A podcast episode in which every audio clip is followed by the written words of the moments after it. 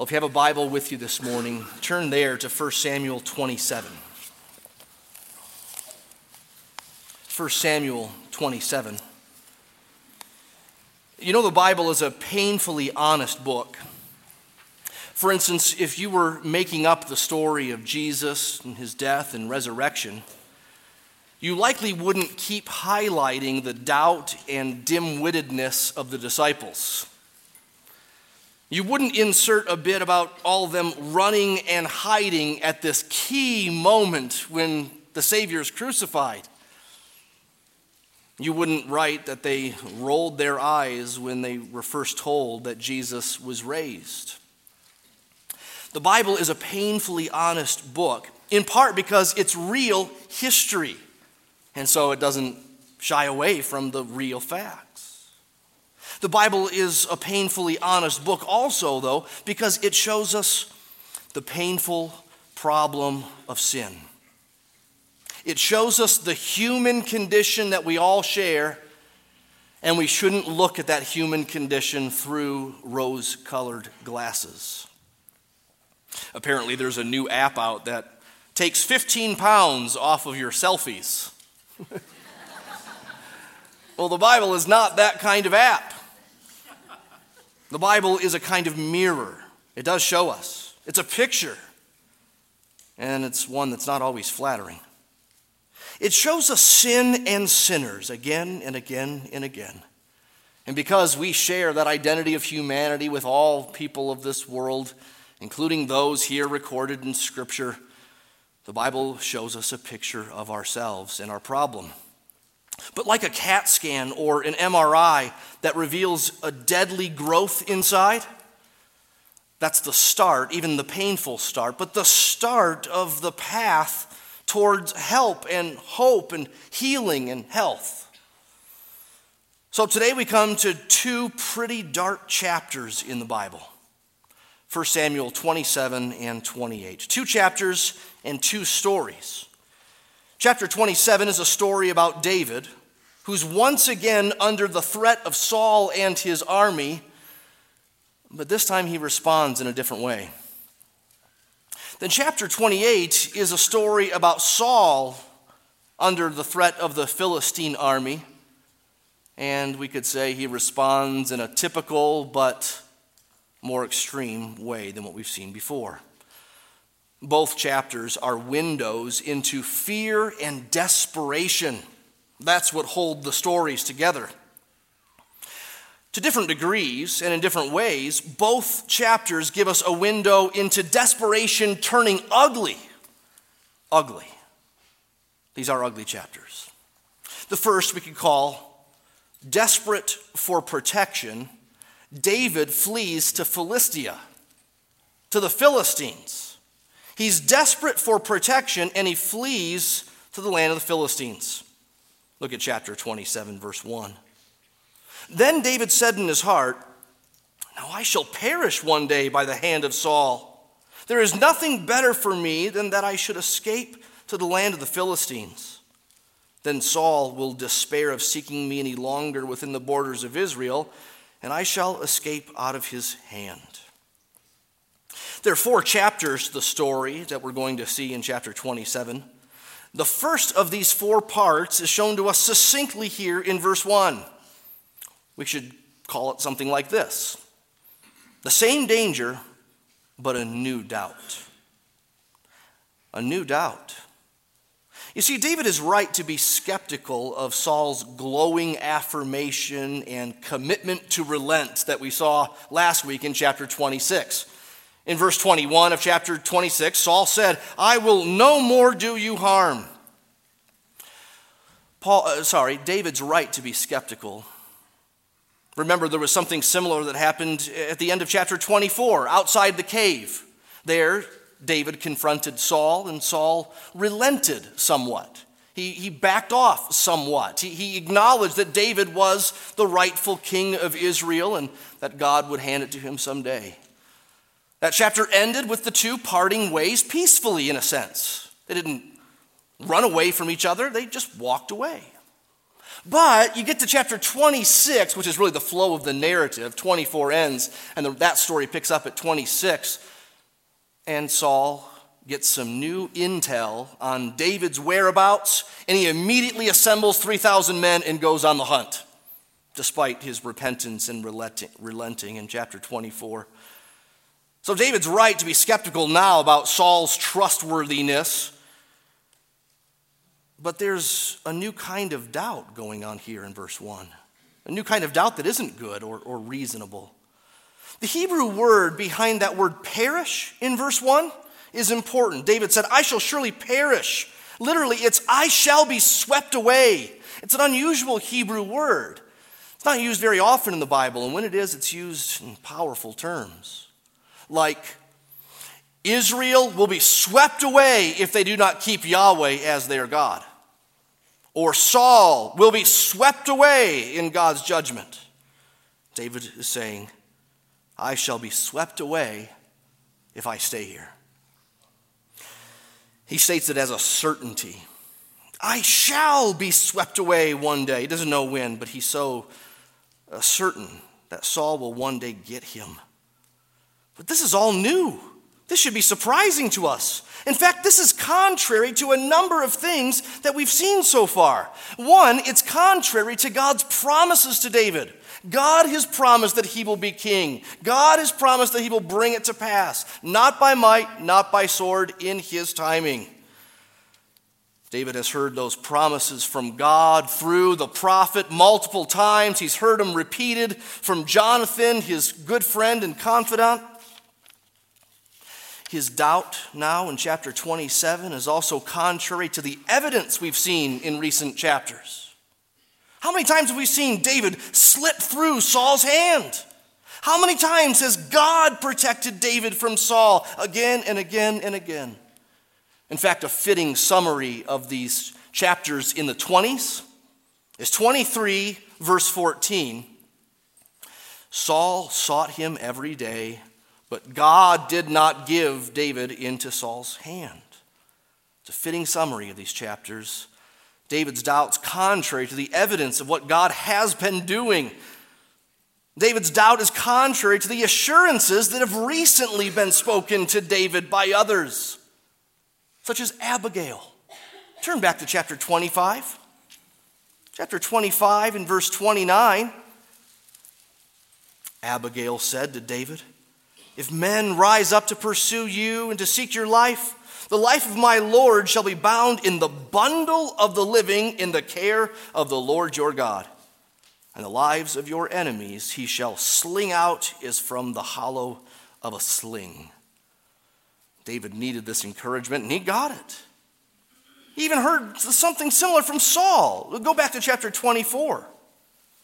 Saul confesses in verse 20 Behold, I know that you shall surely be king, and that the kingdom of Israel shall be established in your hand. He said the same in chapter 26.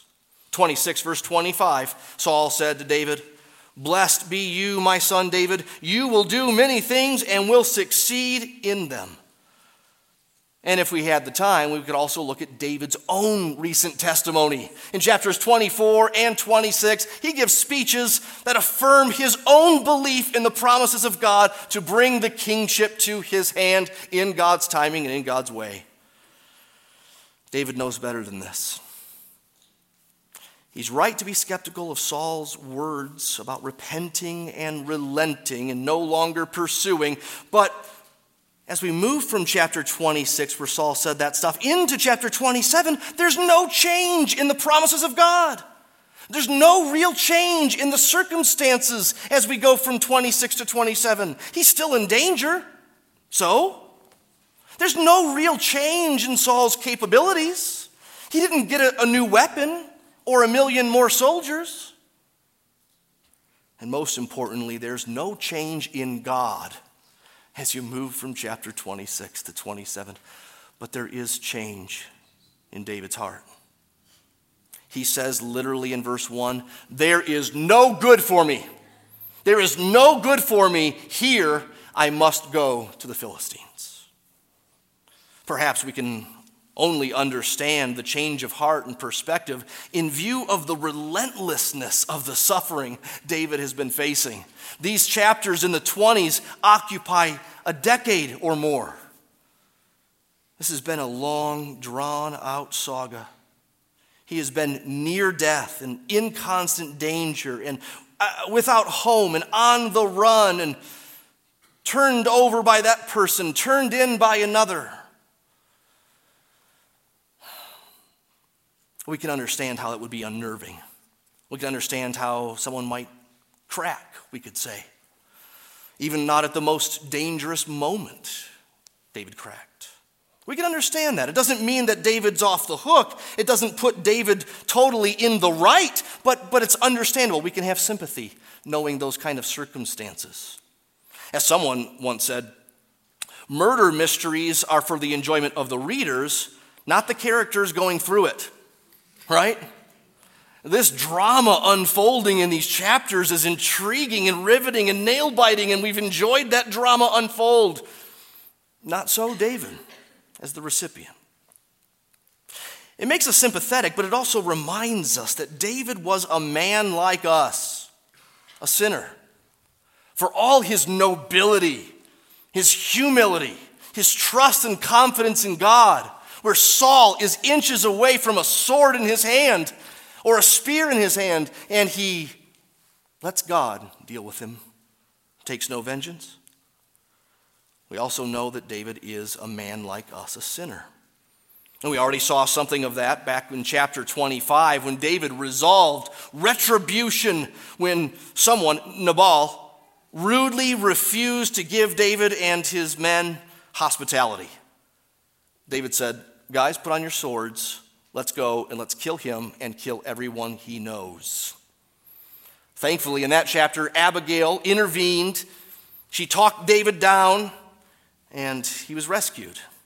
But in this story, in chapter 27, the onion of David's sinful heart is going to get peeled back another layer or two without intervention. His desperation turns ugly which leads to a precarious plan. Secondly, a precarious plan. Look at verse 2. So David arose and went over, he and the 600 men who were with him, to Achish the son of Maoch, the king of Gath. And David lived with Achish at Gath, he and his men, every man with his household, and David with his two wives, Ahinoam of Jezreel and Abigail of Carmel. Nabal's widow. And when it was told Saul that David had fled to Gath, he no longer sought him. And so it worked. It worked. Uh, but notice how it begins. It says David went over in verse 2. Literally, that's David crossed over. But that probably implies more than geography. He crossed over. He switched teams in a sense. He joined with them. And who's the them? It's the Philistines, those people who've plagued Israel for hundreds of years. They're like cockroaches, but venomous and vicious, and they won't disappear, they won't go away, they won't stop fighting. David has fled to Achish, the king of those long hated nemesis. David tried to flee to the Philistines and to Achish before, back in chapter 21. Remember how that went? David went to the Philistines, not this time with 600 men and their families, but himself alone, and he tried to hide. And that stealthy approach didn't work. It seemed like maybe hours before they knew who he was, and he was bound. And his only way out was to act crazy. We could say he escaped by the skin of his teeth, but be more fitting to say he escaped by the spit of his beard. But this time, however, in chapter 27, he flees the Philistines and the plan worked. Saul no longer sought him. So it would seem like in God's providence, God is indicating, all right, wait it out. Back in chapter 26, David had resolved that he won't take out Saul. He said, The Lord will strike him, or his day will come to die, or he'll go down into battle and perish. Part of the game for David is a waiting game. So Philistia doesn't seem like a bad day, a bad place to hide out if you can, to wait if you can. And it looks like it is a waited out plan when we read in verse 5. Then David said to Achish, If I have found favor in your eyes, let a place be given me in one of the country towns, that I may dwell there. For why should your servant dwell in the royal city with you? So that day Achish gave him Ziklag. Therefore, Ziklag has belonged to the kings of Judah to this day. And the number of the days that David lived in the country of the Philistines was a year and four months. Now, remember, David has 600 men with him. And we learn in this chapter also their households, their families. This could be up to 3,000 people with David. I'm sure they're all very relieved to find out that Saul no longer chases them and to find out that a, a small village town has been granted to them. That said, think of what this looks like to people back home. What does this look like to Israelites back home? Could you imagine during the Civil War, Robert E. Lee is granted Rhode Island and he moves up north? I mean, that would be a big change, right? If that, if that was a headline on the news, it would be very, very big news, and in those days, sad for the South. Well, here's David, the king to be, the one who's slain his tens of thousands. He's now been given a large land grant from the Philistines and looks to be settling down and getting quite comfy there. And from there, the story spirals even further down verse 8. Now, David and his men went up and made raids against the Gusherites, the, Gizer, the Girzites, and the Amalekites. For these were the inhabitants of the land from of old, as far as Shur, to the land of Egypt. Now, David would strike the land and would leave neither man nor woman alive, but would take away the sheep, the oxen, the donkeys, the camels, and the garments, and come back to Achish. And when Achish asked, where have you made a raid today? David would say, Against the Negeb of Judah, or against the Negeb of Jerahmeelites, or against the Negeb of the Kenites. And David would leave neither man nor woman alive to bring news to Gath, thinking, lest they should tell about us and say, David has done this. Such was his custom all the while he lived in the country of the Philistines. And Achish trusted David, thinking, He has made himself an utter stench to his people Israel. Therefore, he shall always be my servant. Uh, so, David and his men apparently are not quiet village farmers. They are mercenaries, mercenaries and raiders for the Philistine king. They made raids against the Gusherites and the Girzites and the Amalekites. Who are these people? Well, these were Gentiles in the land from of old.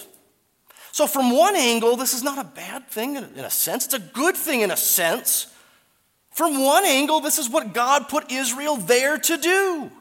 God said that Israel would be an instrument of divine judgment on these wicked nations that were occupying the land. It was a mission still yet to be completed. So, in that sense, David is doing just what Deuteronomy 30, uh, sorry, uh, Numbers 33 and Deuteronomy 7 said would happen. On the other hand, David was ruthlessly thorough. He would leave neither man nor woman alive. He wouldn't leave them alive unless they would, unless they would bring to news in Gath what David was about and and what he was up to. Such was his custom. That word custom, it means it was his policy. It could be translated justice. It was his justice. It was the way he operated. And this for 16 months. And on top of that, he lied to the king. verse 10, Achish would ask, Where have you made a raid today? And David would say, Against the Negeb of Judah and others. In other words, against Israelites. He didn't really kill Israelites, but he'd tell Achish that he did. Some commentators try to soften this a bit and suggest that David was being purposely vague, and so he was talking about places and not people when he mentioned these different Negevs. But no, it won't work. He's lying. There's no way around it. So now we see the danger of the doubt that began in verse 1. Now we see what incredible lengths David went to to protect himself and his men when he was among the Philistines. He was so committed to selling Achish his commitment, which we know wasn't real, that he was willing to kill men, women, children. What a different David this is than the one we saw in chapter 24, who commits to the Lord what will happen between Saul and David. What a different David this is than the one of chapter 26 who gives Saul his spear back before he walks away. What a very different David this is than the one in the story of Goliath, where David said to Goliath, Not by might, not by sword, the battle is the Lord's. The battle is the Lord's, and he will give the victory. It gets worse still two more parts to this story, and we'll look at those quite quickly. So, third, a new dilemma. A new dilemma arises as you turn from chapter 27 into the first couple verses of chapter 28. Verse 1. In those days, the Philistines gathered their forces for war to fight against Israel. And Achish said to David, Understand that you and your men are to go out with me in the army against Israel. And David said to Achish, Very well, you shall know what your servant can do. And Achish said to David, Very well, I will make you my bodyguard for life.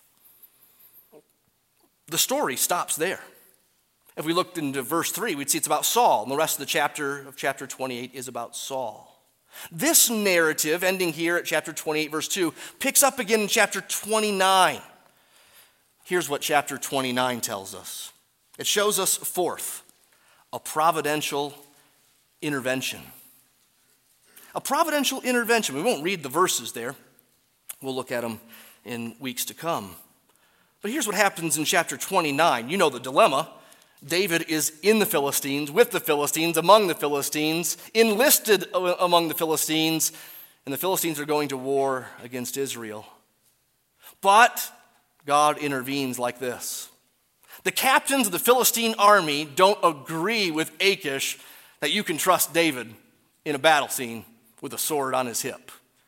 They say, No way, we're not doing this. You're crazy. No way. He can't be trusted. No way. He'll, we'll get out there and he'll kill us and not, not them. Remember, he, he's killed his tens of thousands.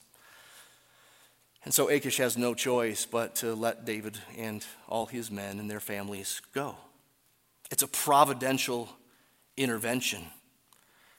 So the dilemma is solved not with David's holiness or resolve or wisdom, simply in God's providence.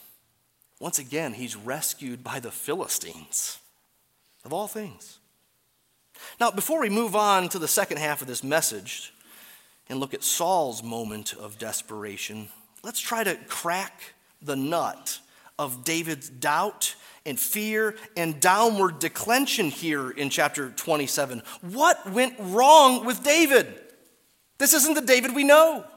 Are there any clues in the text that tell us where it went wrong? I think maybe there is in verse 1.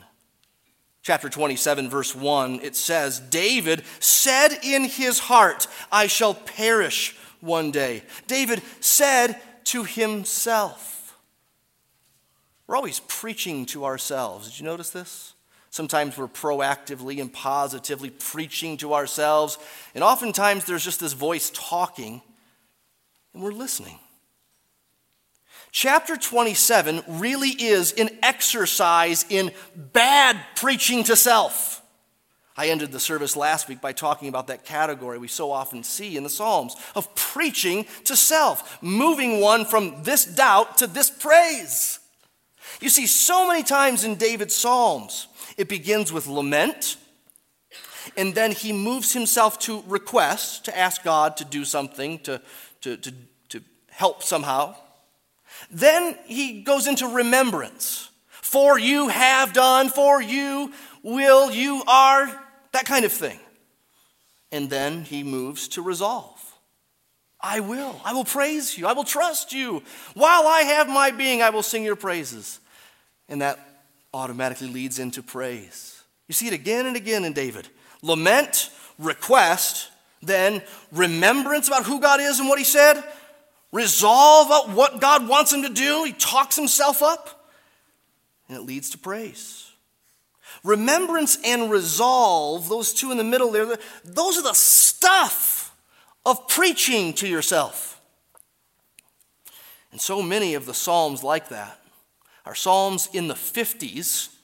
And many of the Psalms in the 50s were written while David was in 1 Samuel on the run from Saul, ever in danger, always in caves, always opposed, hated, and under great threat.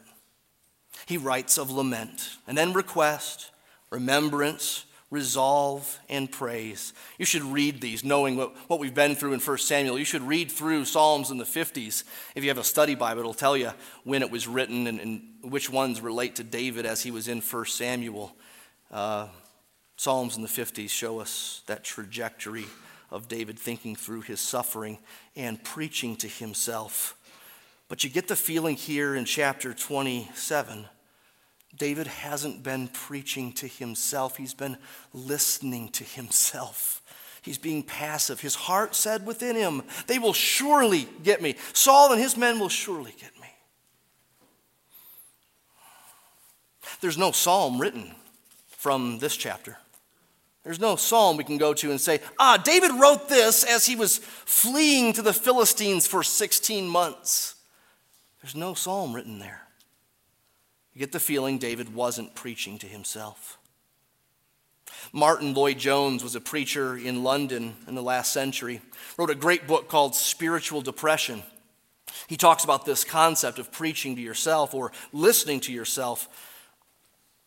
It's just so worth quoting. It's a couple paragraphs, but listen. He says, We must learn to take ourselves in hand. The man in Psalm 42, a message from Psalm 42, he was not content to just lie down and commiserate with himself.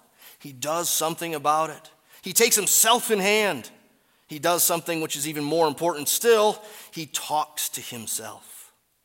The main trouble in this whole matter of spiritual depression, in a sense, is this we allow ourselves to talk to us instead of talking to ourselves. Am I just trying to be deliberately paradoxical? Paradoxical? Far from it. This is the very essence of wisdom in this matter. Have you ever realized that most of your unhappiness in life is due to the fact that you are listening to yourself instead of talking to yourself? Take those thoughts that come to you the moment you first wake up in the morning. You've not originated them. But they start talking to you. They bring back the problem of yesterday, etc. Somebody's talking. Who's talking to you? Yourself is talking to you. Now, this man's treatment was this.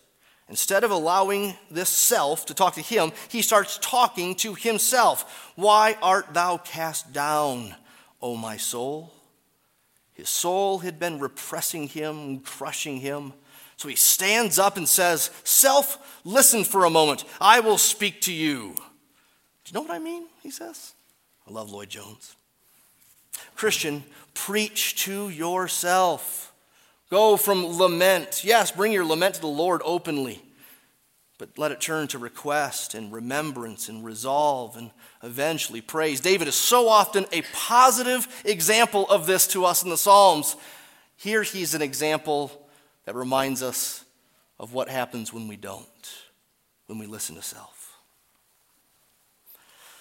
Now let's turn to Saul in the rest of chapter 28.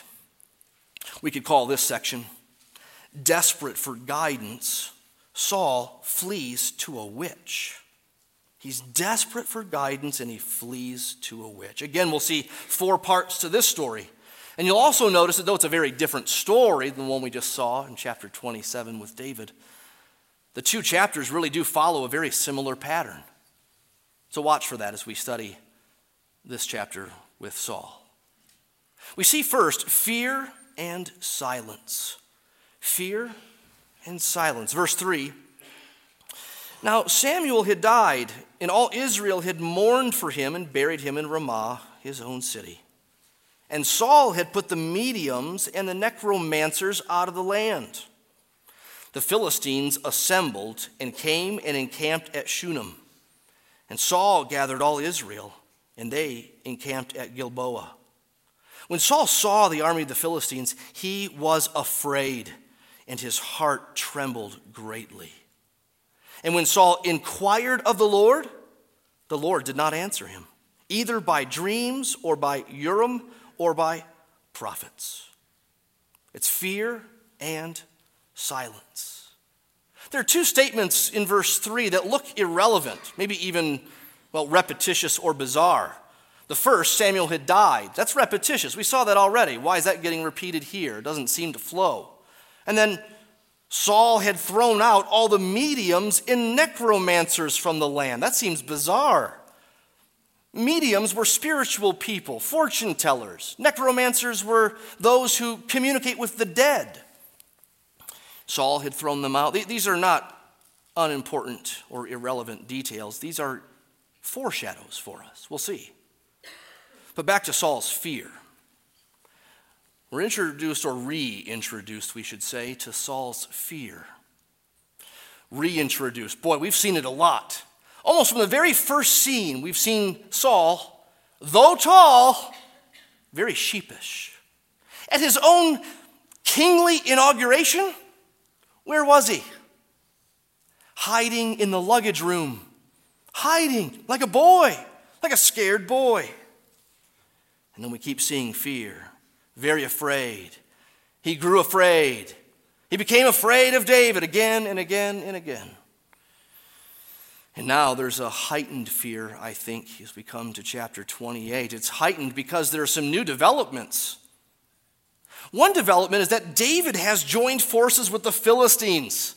Saul knows this. Remember, that's why Saul didn't go into the Philistine land and gave up chasing David back in chapter 27. Imagine this then your two greatest enemies, Philistines, David, have now joined forces. The one who's killed his tens of thousands with the toughest army around that's always been trouble, they've now joined forces and are marching in. And this seems to be, this new battle plan of the Philistines seems to be not just another battle but conquering. You see in verse 4 when it says they, they gathered at Shunem.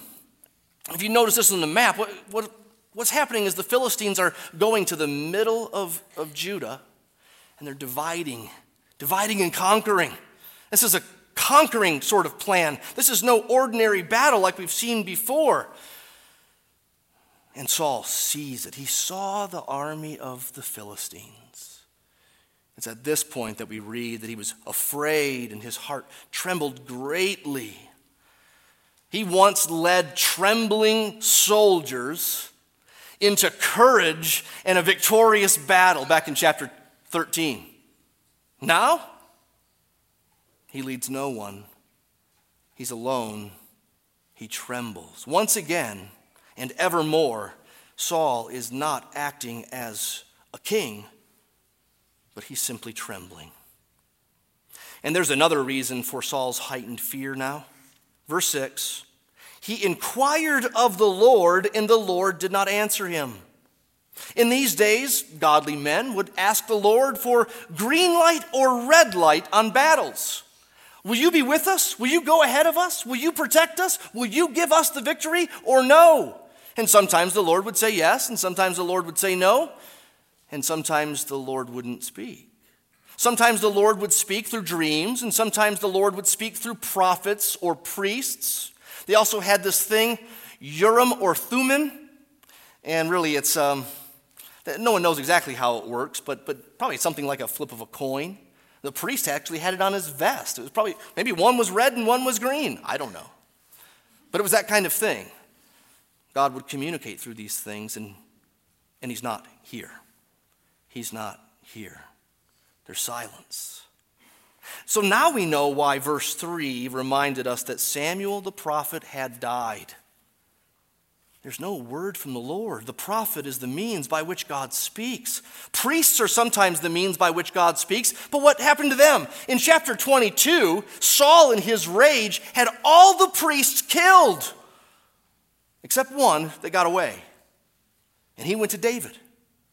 And he's with David, not Saul. So David has, we could say, the voice of God with him, but Saul has no one. David has a God compass in his pocket, and Saul has nothing. It's fear and silence. In a sense, Saul should be quite used to God's silence. God hasn't spoken to him since he spoke through Samuel the prophet back in chapter 15. And that chapter ended by saying, Samuel never spoke to Saul again. Saul should be used to God's silence, but in another sense, God's silence is apparently growing deafening, troubling in a scary sort of way. He can take it no longer. He's desperate for guidance. How desperate? Well, secondly, desperation and divination. Desperation and divination. Verse 7 Then Saul said to his servants, Seek out for me a woman who is a medium, that I may go to her and inquire of her. His servants said to him, Behold, there's a medium at Endor. So Saul disguised himself and put on other garments and went, he and two men with him. And they came to the woman by night. He said, Divine for me by a spirit, and bring, bring up for me whomever I shall name to you. The woman said to him, Surely you know that Saul has, what Saul has done how he's cut off the mediums and necromancers from the land. Why then are you laying a trap for my life to bring about my death? But Saul swore to her by the Lord, As the Lord lives, no punishment shall come upon you for this thing. And the woman said, Whom shall I bring up for you? He said, Bring up Samuel for me. When the woman saw Samuel, she cried out with a loud voice. And the woman said to Saul, why have you deceived me? You are Saul. The king said to her, Do not be afraid. What do you see? The woman said to Saul, I see a God coming up out of the earth. He said to her, What is his appearance? And she said, An old man is coming up and he's wrapped in a robe. And Saul knew that it was Samuel, and he bowed with his face to the ground and paid homage. Saul's desperation turns to divination. He turns to a witch. Now, it's a testimony of Saul's orthodoxy and his fidelity that we learned earlier. He had banned all witchcraft and exiled all mediums from the land. And this is just what Deuteronomy 18 insisted. When you come into the land, you shall not follow the abominable practices of those nations. There shall be no one who practices divination or tells fortunes, or a sorcerer, or a medium, or a necromancer, one who inquires of the dead. For whoever does these things, God says, is an abomination to the Lord. And it's because of these abominations that the Lord is driving them out before you. This is the whole reason I'm sending you in their wickedness is this great necromancers, mediums, sorcerers, fortune tellers. And yet, what horrible irony now here in chapter 28. Saul, the one who had banned the mediums and necromancers, now seeks one for his own. What horrible irony that he swears by the Lord. As the Lord lives, he promises to do the witch no harm. He pleads with her to call up the dead, which the Lord forbade. And he swears by the Lord that, that she should do it. The witch screeches. You can imagine it's that kind of witch sound. She screeches when she, when she sees Samuel the prophet. She screeches one because she suspects only the king would ask for the prophet. She knows it's Saul.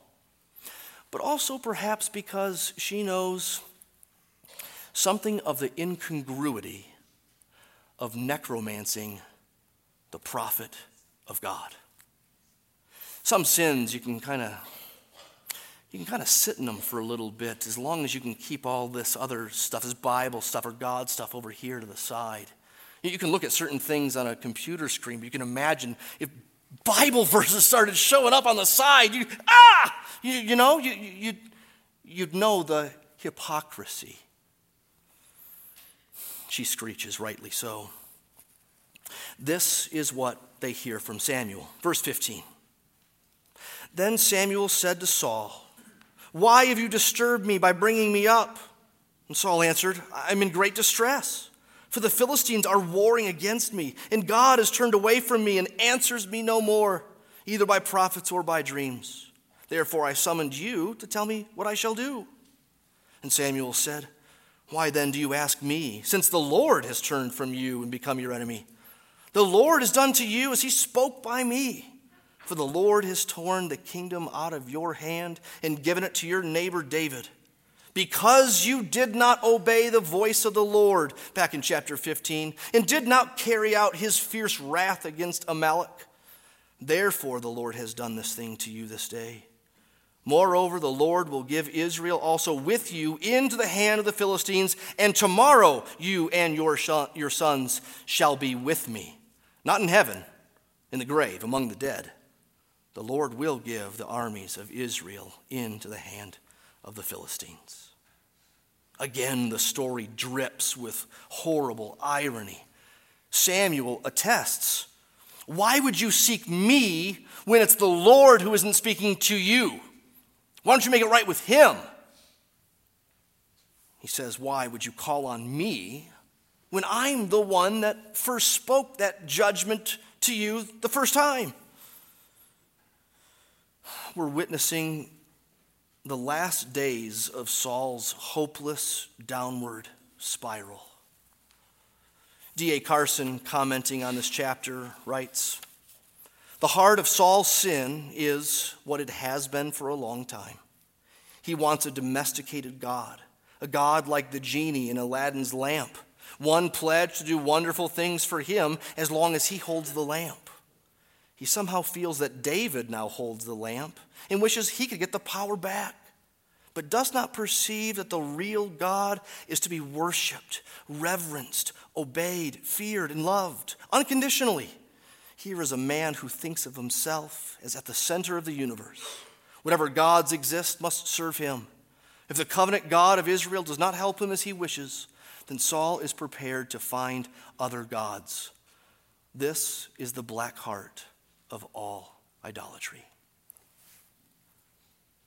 Now, back up to a technical detail, you might be wondering whether this thing of a witch calling forth Samuel and him speaking, is that real? Is it a dream? Is it demons? Is Samuel really called forth? What's going on here? Is this spiritually happening? Yeah, I think it is. You see, God can allow his servant Samuel to be called forth from the grave by a wicked witch in order to use Samuel to speak judgment to Saul once again. This stuff's real. God doesn't tell his people to stay away from divination because it's not real or because it doesn't work or because it's a waste of time. He tells his people to stay away from this stuff because it's satanic. It's real. Stuff's really happening. So, Christians, let's just get this settled if you don't know this. Okay? Seances and Ouija boards, or maybe more popularly, closer to home, maybe fortune tellers, or maybe more popularly, closer to home, astrology. These things are off limits for us. These things are off limits for us. Do you know why? We have the Lord, and that makes all the difference. We don't need anything else. He's given us everything we need for life and godliness. We don't need a fortune cookie to find out tomorrow will be eh, okay.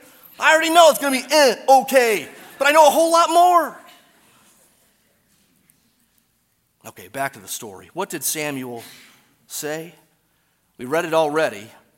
It's this thirdly, Saul gets his revelation and he gets repeated judgment. He gets what he wanted. He wanted a word, he wanted revelation, he wanted insight. Not the kind he hoped for. He wanted to know what would happen tomorrow, and he found out he'll die. He'll die. That's the only additional thing added to what's already been spoken to Saul in judgment before. Back in chapter 15, Saul, uh, sorry, Samuel said to Saul, Because you have rejected the word of the Lord, the Lord has rejected you from being king. Now the time stamp is upon it. Tomorrow, this will happen. Fourth and lastly, we come to the outcome of all this. Saul's reaction to Saul's uh, to Samuel's words of judgment. We could call this without God and without hope. Without God, without hope. Verse 20. Then Saul fell at once full length on the ground, filled with fear because of the words of Samuel. And there was no strength in him, for he had eaten nothing all day and all night. And the woman came to Saul, the witch. And when she saw that he was terrified, she said to him, Behold, your servant has obeyed you. I've taken my life in my hand, and I've listened to what you've said to me. Now, therefore, you also obey your servant. Let me set a morsel of bread before you and eat, that you may have strength when you go on your way. He refused and said, I will not eat. But his servants, together with the woman, urged him, and he listened to their words. So he arose from the earth and sat in the bed. Now the woman had a fattened calf in the house, and she quickly killed it, and she took four flour and, and kneaded it, and baked unleavened bread of it. And she put it before Saul and his servants, and they ate. Then they rose and went away that night. Notice the progression of fear in this chapter. Saul was afraid and trembled greatly. And then he was in great distress. Then he was filled with fear and then terrified. Notice the progression of loneliness in the life of Saul in the story that chapters have led, to, led us to thus far. No counselor, no prophet, no priest, no God, no hope. His only comfort on his last day, his only help to him in his final hours is a witch. A witch. He's comforted and fed by a witch. Even worse, he obeys her. She leads him. She says, Obey me. At first, he refuses, but then he listens to her and his men. It reminds us a bit of Adam in the garden. The woman gave him the fruit and he ate, he told God. And God said he listened to the voice of the woman. Dare we say, Saul is almost recreating the fall here at the end of this meal. He's almost giving us an anti Last Supper. It's his Last Supper. He'll go out the next day and die. It says the last words here in verse 25 they ate, then they rose, and they went away that night. Jesus did the same, didn't he? He had his Last Supper with his disciples and they rose and went away that night. There's a similarity there. There's another theme that's very similar here to our Lord Jesus. Ironically, it's shown to us in Saul, not in a one to one comparison, but in an inversive way. Forsaken by God, rightly so, Saul went out the next day and died. The night of his Last Supper, Jesus also went out to die the next day. And he also was forsaken by God. Not because he rejected the word of the Lord, but because he was forsaken for us. On the cross, he said, My God, my God, why have you forsaken me? He was bearing the Father's wrath, not for his wrongdoings, but for our sin. He was forsaken that we might be accepted. And that's our only hope for being accepted. It's not that we're better than Saul. And maybe we'll get in because of that. No, we all deserve to be forsaken.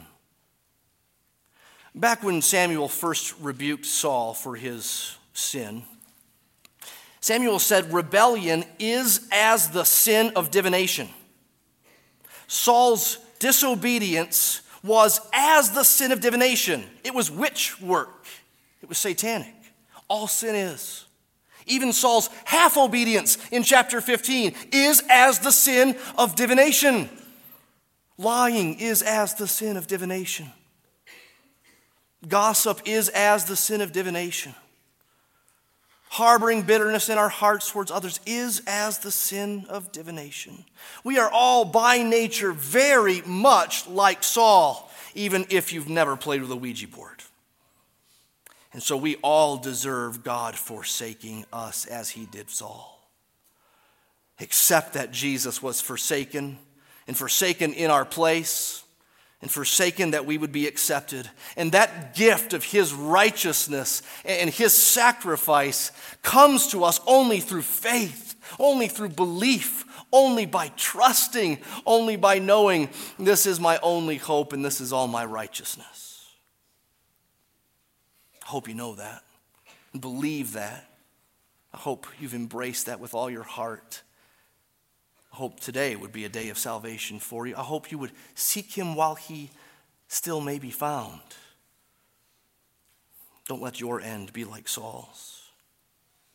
Let me quickly, with just a minute and a half, offer a few observations or applications for Christians here.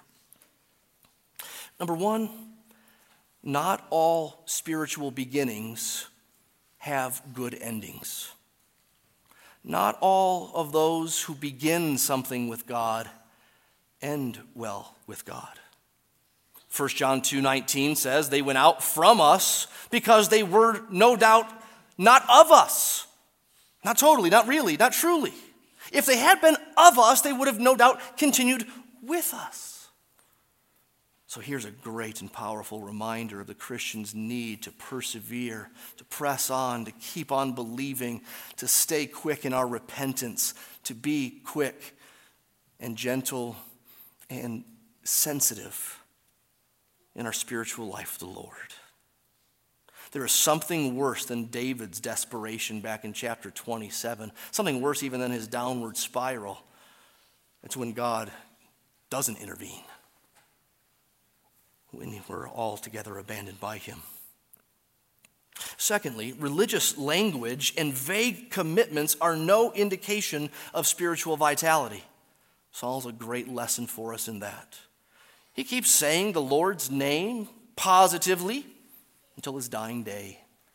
He uses words of repentance and vows on the, the name of the Lord till his dying day. But he rejected the word, the word of God. He really only wanted God to speak in order to improve his affairs. Thirdly, the word is a matter of eternal life and death. This whole story turns on the word. Saul rejected the word, and eventually the word went out from the Lord, and Saul had no word, no life, no God, no hope. Without the word, we perish. For Saul, that meant God saying, Yes, go, or No, don't. For us, it means this book. We go to the word. Without it, we perish. This word, Deuteronomy 32 says, is no trifle for you. It is your life. It is bread. It is water. It is wine. It is milk. And lastly, in life's moments of desperation, do you want answers, direction, information, guidance, insight, and a solution? Or do you want God? I think that's Saul's key missing ingredient. It's God. He wants to hear from God, he wants information from God. He wants a solution by God. He just doesn't want God. What should Saul have done in this chapter? repent. God's not speaking. Don't you remember why he's not speaking? That's why Samuel the prophet said, Why'd you call me? Your problem's with him. Oh, it's so foolish. And yet we do it all the time. What Saul should have done is repent and turn to the Lord and pray. And, and if the Lord is silent, then you keep asking, you keep seeking, you keep pleading. That's what the Psalms show us over and over again. There are all kinds of Psalms when God is silent. And faith perseveres and presses on and pushes and knocks and knocks and knocks and waits. So I ask again in life's moments of desperation, like Saul, do you want answers, direction, information, insight, and solution? Or do you want God? Let's pray for his help. Bow with me if you wouldn't. Well, Father, we are desperate for your protection. We are desperate for your guidance. And in Jesus, you have given that a millionfold. You've given us eternal spiritual protection. You've given us eternal spiritual guidance. You've given us salvation. You've given us your spirit. You've given us your word. You've given us each other. Altogether, Lord, you tell us again and again, you show us again and again that you are our refuge and our strength. Even if the mountains be hurled into the sea, even if the earth would be turned over, you are our God. And we can be still and know that you are God. Thank you for it and pray in Jesus' name. Amen.